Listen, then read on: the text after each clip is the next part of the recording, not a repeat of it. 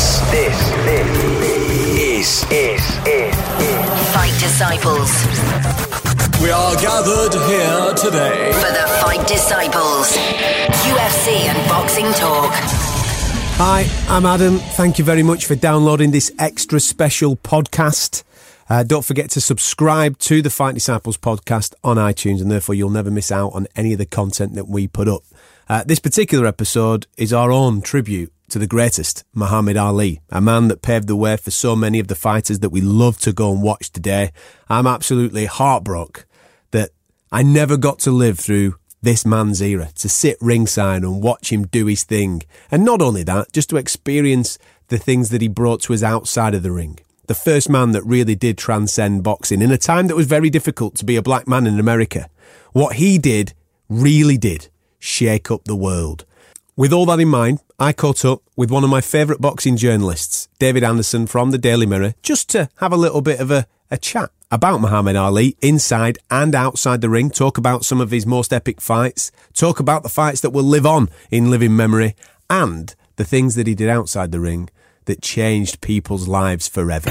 This is the Fight Disciples podcast. Subscribe now via the iTunes Store.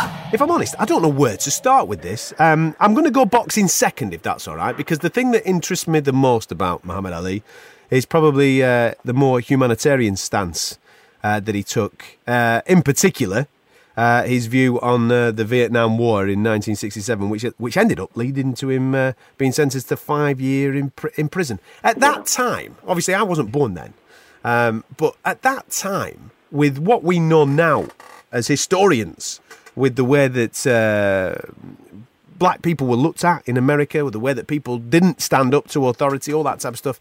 Huge, huge game changer. Not as a boxer, but just a game changer in society. Well, well, it was because it was essentially the America's white uh, establishment, you know, basically, you know, sort of, uh, you know, picking this fella and victimizing him, really, saying, "Oh, if you don't, uh, you know, go off and uh, join the draft for this, then we will sort of, uh, you know, sanction." Of course, the, the, the world boxing bodies were quite happy to go along with that and actually stripped him of his uh, his world titles, really. And as you say, it's just, in some respects, it, it's these his death has just reminded us how far we've come, really, and especially America's coming on race relations, you know, since that time, because you're, you're opposite staggered to believe this. And there's also that other story about Ali when he won his gold medal at the, the Rome Games in 1960 and came back home to, yeah. to Louisville, Kentucky, and thought, this is fantastic, you know, I was feeling great. I'm going to go downtown and get myself, well, a coffee and a hot dog, and uh, was told, I'm, I'm sorry, we don't serve Negroes. And, you know, you know, even these terminologies, it's, it's just staggering to believe that they they were doing that, you know, back then. And you know, but as you say, he he was one man who stood up for this and said, "No, this isn't right. We're going to change this," and he did. And change it, he did. I mean, he was prepared to sacrifice his own career. And that that was the measure of the man, really, because we all talk about sacrifice and you know life and sport these days. And you know, talk about oh yeah, I've sacrificed a lot. You know, I I don't go out socialising, I don't drink. You know, I just focus on my training and I do this and I do that and I'm dedicated and I go to bed and get ten hours kept and stuff. But you see, this was somebody, as you said, the, at the peak of the powers. And you said, remember the world heavyweight champion of the world. It was equivalent of being like the the hundred meter Olympic champion. You were one of the yeah. top sports people in the world, and as you say, he was prepared to to give that all up, um, you know, because he, he, he objected to the war. And of course, the reasons why he objected to the war, he, he was bringing race into it again. He was saying, well, um, you know, you look at the oppression that we have suffered here, you know, we black people over, you know, a couple of centuries in America, you know, I don't think that's anything compared to, you know, whatever some Viet Cong are doing over there in Vietnam and was saying, okay, there may be a few bad ones, but, you know, he was sort of justifying it as well. It wasn't just a case of, oh, oh don't want to do it. And as you say, to put everything it fought so hard for on the line and to sort of be persecuted like he was, and you know he was pilloried really, you know, mm. by, by, the establishment, and you know they, they stuff stuff like they, they took away his passport. He couldn't even like you know come and like nowadays you would just remember we had the famous David Haye and Chisora thing where they, yeah. they wouldn't be licensed British Boxing Board, so instead they were licensed by Luxembourg, and he didn't even have the option of fighting outside the US because he took his passport away from him. It, it was awful. He was forced to make a living uh, another way. The, the thing that out of that whole incident that I like the most is because obviously he was convicted of draft evasion, which alludes to the fact that he went on the run. He he, he, he hid away from something. He didn't by no. by far by, by, means. He did not hide. He turned up to the draft. He turned up for it, and he made a stance. And he basically looked the authorities in the eye and refused to step forward. That was the whole process, and that was the powerful images that we've seen over the last couple of days being re- replayed. Well, this is it, and of course he was then went around the cause. He became a, a campaigner, you know, uh, against the war. And he, Yep. I, I think the, the thing about him, Adam, what, what strikes you, about- he was a bit like Mandela. He was way ahead of his time because at the time people thought, oh, this is this is he's a, he's a traitor, he's unpatriotic, you know, he's disloyal, he should be doing this, you know. And then you look at him, and he was way ahead of the curve in terms of his arguments. Now, whereas if you were trying to argue today. Oh, um, shall we fight a big war in uh, Southeast Asia and send like hundreds of thousands of troops over to try and prop up some sort of, you know, Yeah. corrupt type regime. What do you think about that? And if you actually said yes, you're the one who'd be criticising, told you're you're a loony and all the rest of it, really. But but yeah, he, I say he was he was ahead in these debates, and it's almost he could see what was right, you know, before anyone else could.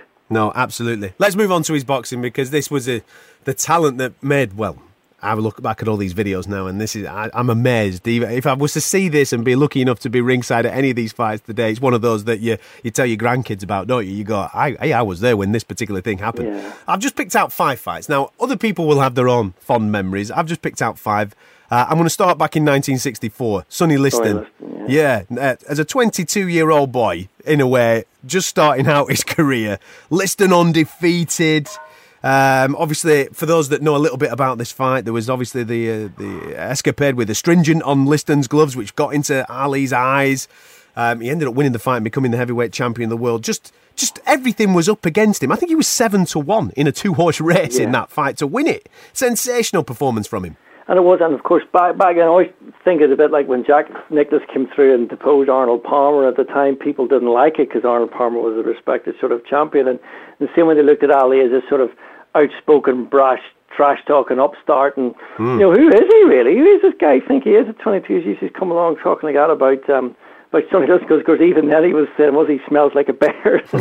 Yeah, yeah. You know, winding him up and stuff. And yeah, and yeah, he did it. You know, he did it. As, he, as we all know, the famous quote in after he says, "I, I, I shook up the world," really. And, Yeah. and he absolutely did talk about, you know, announcing your arrival on, on the world stage. It was absolutely sensational. I picked out Cleveland Williams in 1966 because it's the first time that we got to see the Ali shuffle.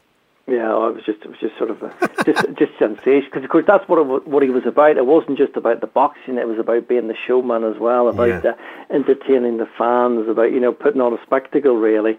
And you're right, and as you say, it's like and and ever since then, like even we saw when Tyson Fury was was fighting Klitschko that time, you know he was trying to do a little bit of Ali shuffle, a little bit of the you know the windmill winding one arm up and then punch him with the other one, you know that those sorts of tricks really to sort of make your opponent look look foolish. But of course, he was the one who sort of popularised it back then. No, absolutely. A lot of people will obviously have their own memories of the Henry Cooper situation when Henry Cooper put him on his backside. But in 1971, he took on Frazier for the first time. How blessed do you think he was to be around Frazier, Foreman, and therefore have the top, top I mean, we're talking top elite heavyweights in his in his era, I suppose. You're right because it, it, as an ear or as you know, we always talk about if you're a team or an individual, you can only beat what's out there. And sometimes we'll look back and, and certain years, well, you know, well, there wasn't a lot of competition really. But but you're right, he, he was sort of blessed in that sense, and that these uh, everywhere you looked, you know, you chuck in Ken Norton, you chuck in Ernie Shavers as well. These, these were these were huge, huge fights. And in some respects, I always feel sorry for the, the likes of Norton and Shavers. They would have been Yeah. world champions in their own. You know, they they could have their own glory if it hadn't been, you know, for um, you know, for for what for what he was sort of doing. Uh, but it was really because, of course, when you had, you know, guys as good as that, you have to make yourself even better to beat them. Of course, that, drew the best out of them. Like you might talk about the fight of the century was a little bit undercooked because he'd only come back from a sort of suspension, really, Yeah. and maybe that fight was a wee bit too soon from against the Joe Frazier, who was absolutely pumped up and you know in, in his prime, really. But again, it just set it up for the second and the, the third fights culminating in the the thriller in Manila, really. But you, but you say everybody needs that, you know, Borg um, and sort of Baccarat and roll stuff. You all need that sort of other guy to sort of hit against, and he was very fortunate. He had like sort of you know two two or three of them. Well, that one in 1971 was his first pro loss. But the thing I liked the most about it, yes, the fight was brilliant, but even Frank Sinatra couldn't get a ticket for it. That's how popular this thing was. Yeah, I think he had to blag his way in as a photographer Hey, for, Life or magazine. Yeah, yeah, the hardest thing. And you hear other stories about um, uh, they, they did the weigh-in. Uh, I'm trying to think of the name of the hotel across from Madison Square Garden. They did the weigh-in, and the, such was the throng of people, they literally couldn't. They, they couldn't get back out, you know, from from the arena back into the hotel. It was just it was just so blocked with people, and even the New York police could not clear a path them because, as you say, it was just unbelievable. Everybody wanted to see it, and then you know, if that were possible, it just seemed to get bigger and bigger. You know, going to like the Rumble in the Jungle as well. You know, which which you could argue is Is that the be- best? Was that the best one? 1974 Rumble in the Jungle with Foreman. I think what what I would say about that, um, I classify it as pos- is the greatest sporting event, the, the greatest spectacle, but because of the build up and because everything that went it, because of the fact of where it was, because of the fact it was postponed, because of the fact it went on and on, and the fact that him and Foreman were going at it, and you know, I think be- because everything had led to that point, you know, that the, the fight of the century, then winning his rematch of Frazier, which in '74, then put him in line, um, you know, for that one. But I know, I know what you mean. Other people talk about the Thrill of the Middle being the greatest fight they've ever seen, where two blokes absolutely punched themselves to. Yeah, yeah. to- I'm to talking about, like you said, sporting upsets. I mean, we're talking about George Foreman here, who, who was battering everybody for fun in that particular division, Yeah. and everybody had said even the great Muhammad Ali won't beat this guy. And the way that he went about it, inventing in his own words the rope dope for that particular fight, just the manner of the way that he pulled off this Yeah. victory, that underdog victory, just well, sensational. right because you would have said if you were writing down right, okay, if you got possibly the heaviest hitting heavyweight of all time, what must you not do? Okay, right, let's let's let's Let not him get beat you hit. Yeah, yeah. let's not get it. Let's punch and move. Let's punch and move. You know, let let let let's tire him out. You know, let let's do it that way there. And as you see, what does he do? He's usually he literally makes and turns himself into a punch bag and, and just absorbs it all uh, knowing that he was tiring him out, and that he could then sort of uh, Who who else would come up with a strategy? Anyone else would just say you're completely mental. Yeah, yeah. You know, and yet he did it. You know, but, but I suppose maybe it, it maybe said a little bit more by that stage, Adam. You know where he was because that perhaps the sort of the quick hands, the quick speed. You know that old you know uh, float like a butterfly sting. a bit, That that has gone. I think in some respects his, his exile robbed him of a lot of that you know, speed really. So I suppose, which again is a tribute to the bloke, where he found a way to win. He sort of says, right, well, here's the strategy which will win me this fight at this stage of my career. 32 year old, and uh, he, he did it. Every every fighter, obviously since Ali, you, um, we all have our favourites, and therefore you they will all have those defining moments where maybe it's just one fight or two fights. For example, Tony Bellew last week at Goodison, Yep. that's his defining moment. That's his Yep. moment. You look at Ali and you think to yourself. I'm struggling to get it down to five. You know, Yeah, I've, I've, I've, I've had to eliminate how many other ones that are, are in there. We mentioned Henry Cooper. I- It's not made my five list. Yeah, that's right. You know, there's usually the two Cooper shots, and you even talk about that Ernie Shavers fight, yeah, Yeah. where he talks about where he hit me so hard, even my ancestors in Africa felt it. Yeah, and, you know, it's just, it's just, it's just incredible, incredible fights. As you, as you say, I think, Adam, like you said, he, he was sort of blessed in that there were so many top Yeah. quality op- opponents are around, and as you, say, in career as well. You know, when you sort of think about it, he, he, fought Floyd, he beat Floyd Patterson. Yeah. You know, when you think of the names, he started off by beating Liston, and, and he, you know, he ends up by winning his rematch with Leon Spinks. But then, of course, Larry Holmes comes around, which is a completely different era, and by then it's Yeah. way too late. He should have been gone by then. But uh, to see a career that sort of, you know, sort of started with sort of beating the likes of Liston, and then sort of was ended by, um, uh, you know, losing to sort of. That, what, what, what a, you know, that's such a slice of world heavyweight history. And there's, even the final fight against Berbick, and of course, Berbick was Mike Tyson's opponent when he first Yeah. won his world title in, in '86 and stuff. It's just, it's just incredible, as you say, to, to fit. It's not so much a man's career; it's almost to fit, you know, boxing history into one career. Really, you see all those fights all, against all those guys and all those countries, you know, as well. It was uh, absolutely sensational. The beautiful thing about him and what we've seen over the weekend is that he hasn't just inspired fighters that generation and paved the way for the way that they earn money now and the way that they go about their business. He was the original. He was the original rock star of the sport, but he is he transcends the sport. He, he inspires people. Uh, whether it's uh, whatever colour skin you are, whatever career path you decide, there's always an Ali quote somewhere that someone maybe draws upon in order to inspire themselves. We see that. That's it. And funny when I was thinking about this over the weekend, I was trying to write my pieces right because on the one hand, you all the sporting achievements, and you're right, they are fantastic, historic. You know, first man win the world heavyweight title three times. But then you're right. What what makes him a lot bigger, as you say, is because.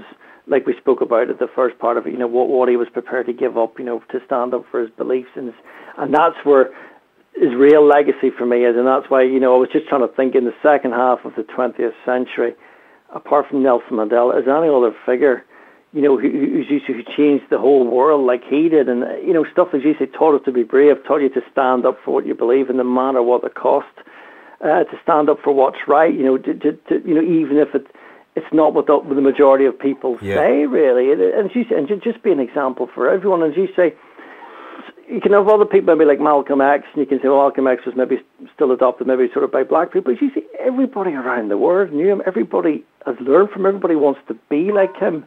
And uh, see, that's sensational. It's like we were saying before about somebody who's been ostracized by white America, and yet from Jimmy Carter onwards, they were queuing up, that, you know, to invite him to the White House to be seen with him. It was almost like the ultimate kudos was to be seen with Muhammad Ali and to have your picture taken with him. You know, the most famous human being of, of his time, really. Out so great, I don't have a face, yeah. and I upset Sonny Liston, and I just turned 22 years old. I must be the greatest. I told the world, I talk to God every day. If God's with me, can't nobody be against me. I shook up the world. I shook up the world. I shook up the world.